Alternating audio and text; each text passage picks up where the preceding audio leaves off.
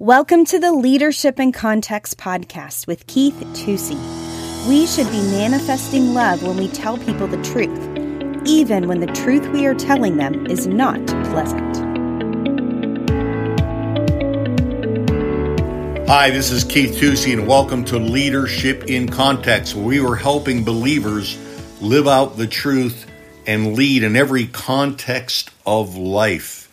Hey, I want to talk to you about truth again today from our last podcast, and I want to go with you to the book of 3 John and the first chapter. Now, last week I promised you that I was going to give you some very clear ways right from the scripture on how to walk in truth that leads to freedom, okay?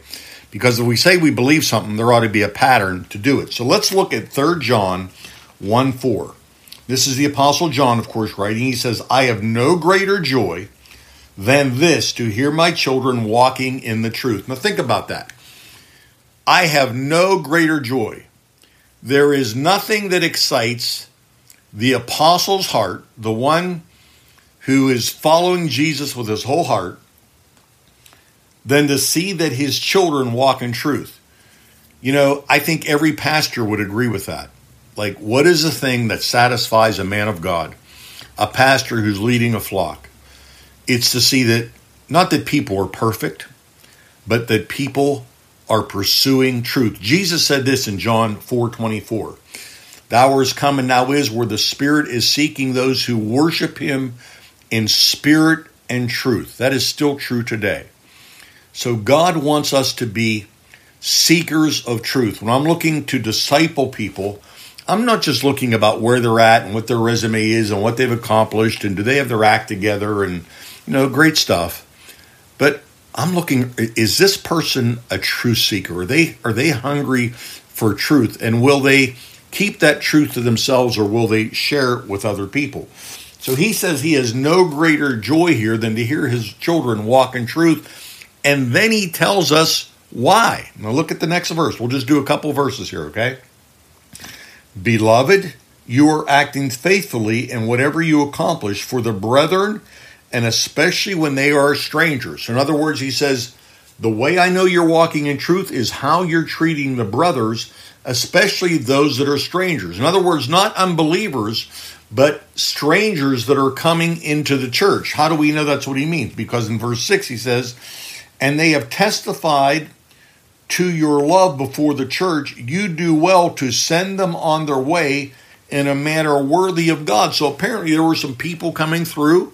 Maybe they were just on a journey. Maybe they were missionaries. Maybe they were being sent to help another church. Maybe they were people that were refugees and were in need. We don't know exactly. But they were brothers and sisters from other places who were passing through their congregation. And the proof that this church was walking in truth is that they're walking in love. Amen? You know, there's a message right there. People talk about what love is, but love is truth, and truth is love. He said, send them on their way to the word of God, for they went out for the sake of the name, expecting nothing from the Gentiles. Okay, Gentiles meaning unbelievers in this situation. Okay? So there we see how that they walk in truth, if you want to please God. Now, remember John 8. You know this passage, John 8:32, you shall know the truth, and the truth shall make you free, or the truth shall set you free. Well, you know what? Let's take a look at that because, again, there's a path here or a pattern that we can be able to look at. Verse 31, John 8. So Jesus was saying to those Jews who had believed. So the first thing we have is believers, okay? If you continue in my word, then you are my disciples, and you will know the truth, and the truth will make you free. So let's just dissect this a little bit. So first of all, you've got to be a believer, okay? You're believing, and he says, and then if you continue in my word, right? If you continue in my word. First you believe, then you continue. You know, there's a lot of believers who are not continuers. I'm not going to judge their salvation. Only God knows whether they're saved or not saved. I think we have people that come to church that are authentically born again. but they are not continuing in the Word. The Lordship of Jesus and the Word of God are not dictating their lives. As a result, they don't have freedom. Let's follow it. Then you are disciples of mine. So when you pursue the truth, you pursue the Word, then you become a disciple. A great definition of a disciple is a learner unto discipline, somebody who's always learning ways to follow the Lord. And then you will know the truth.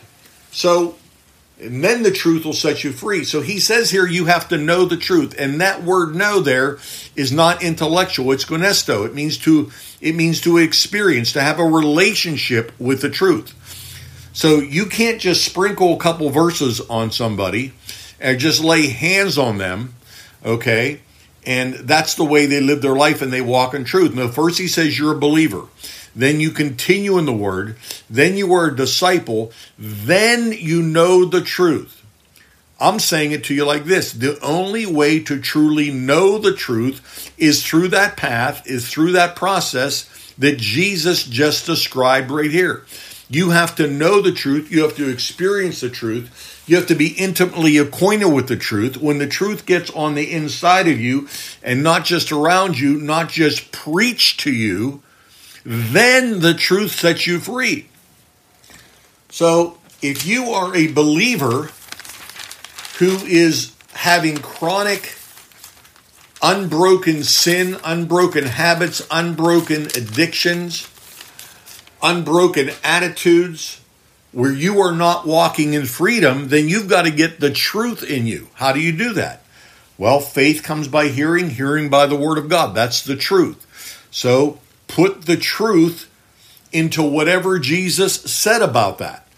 You know, if you've got issues of the flesh, Galatians 5 tells us how to overcome the issues of the flesh. Romans 8 tells us how to overcome the issues of the flesh. Put those verses in you because that's what feeds your faith, and you get to know truth. And then when you know truth, then the truth makes you free. Okay, you've got to have it in your pocket.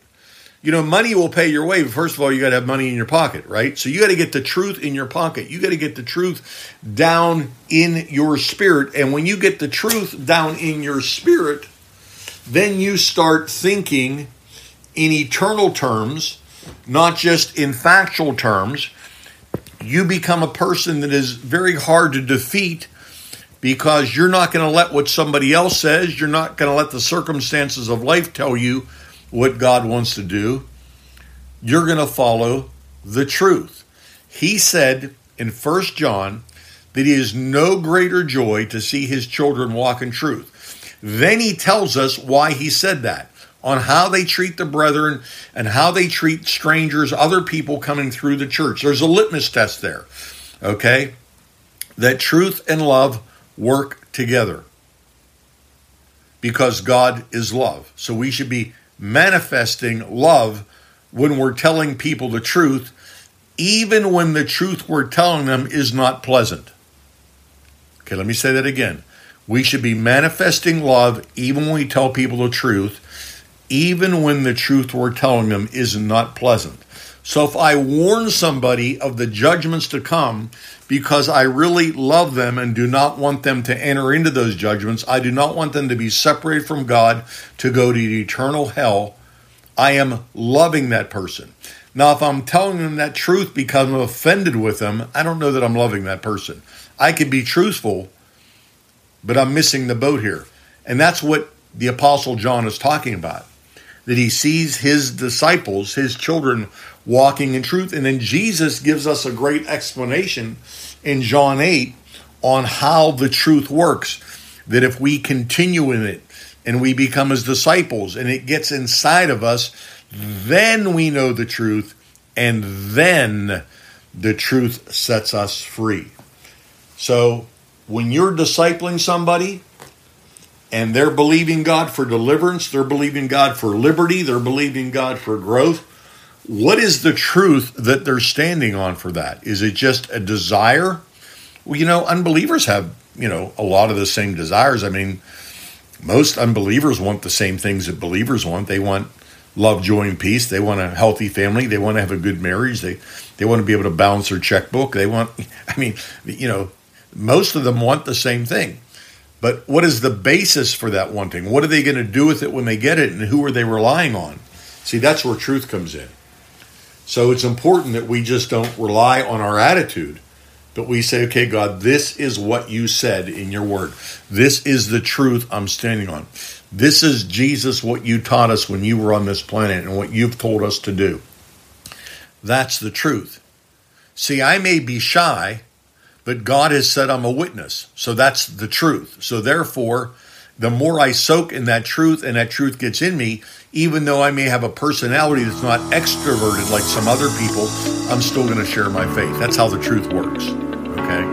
The truth will make you free. Listen, walk in the truth. Just don't store up for yourself. Walk it out and share it with somebody else. This is Keith Tucci for Leadership in Context.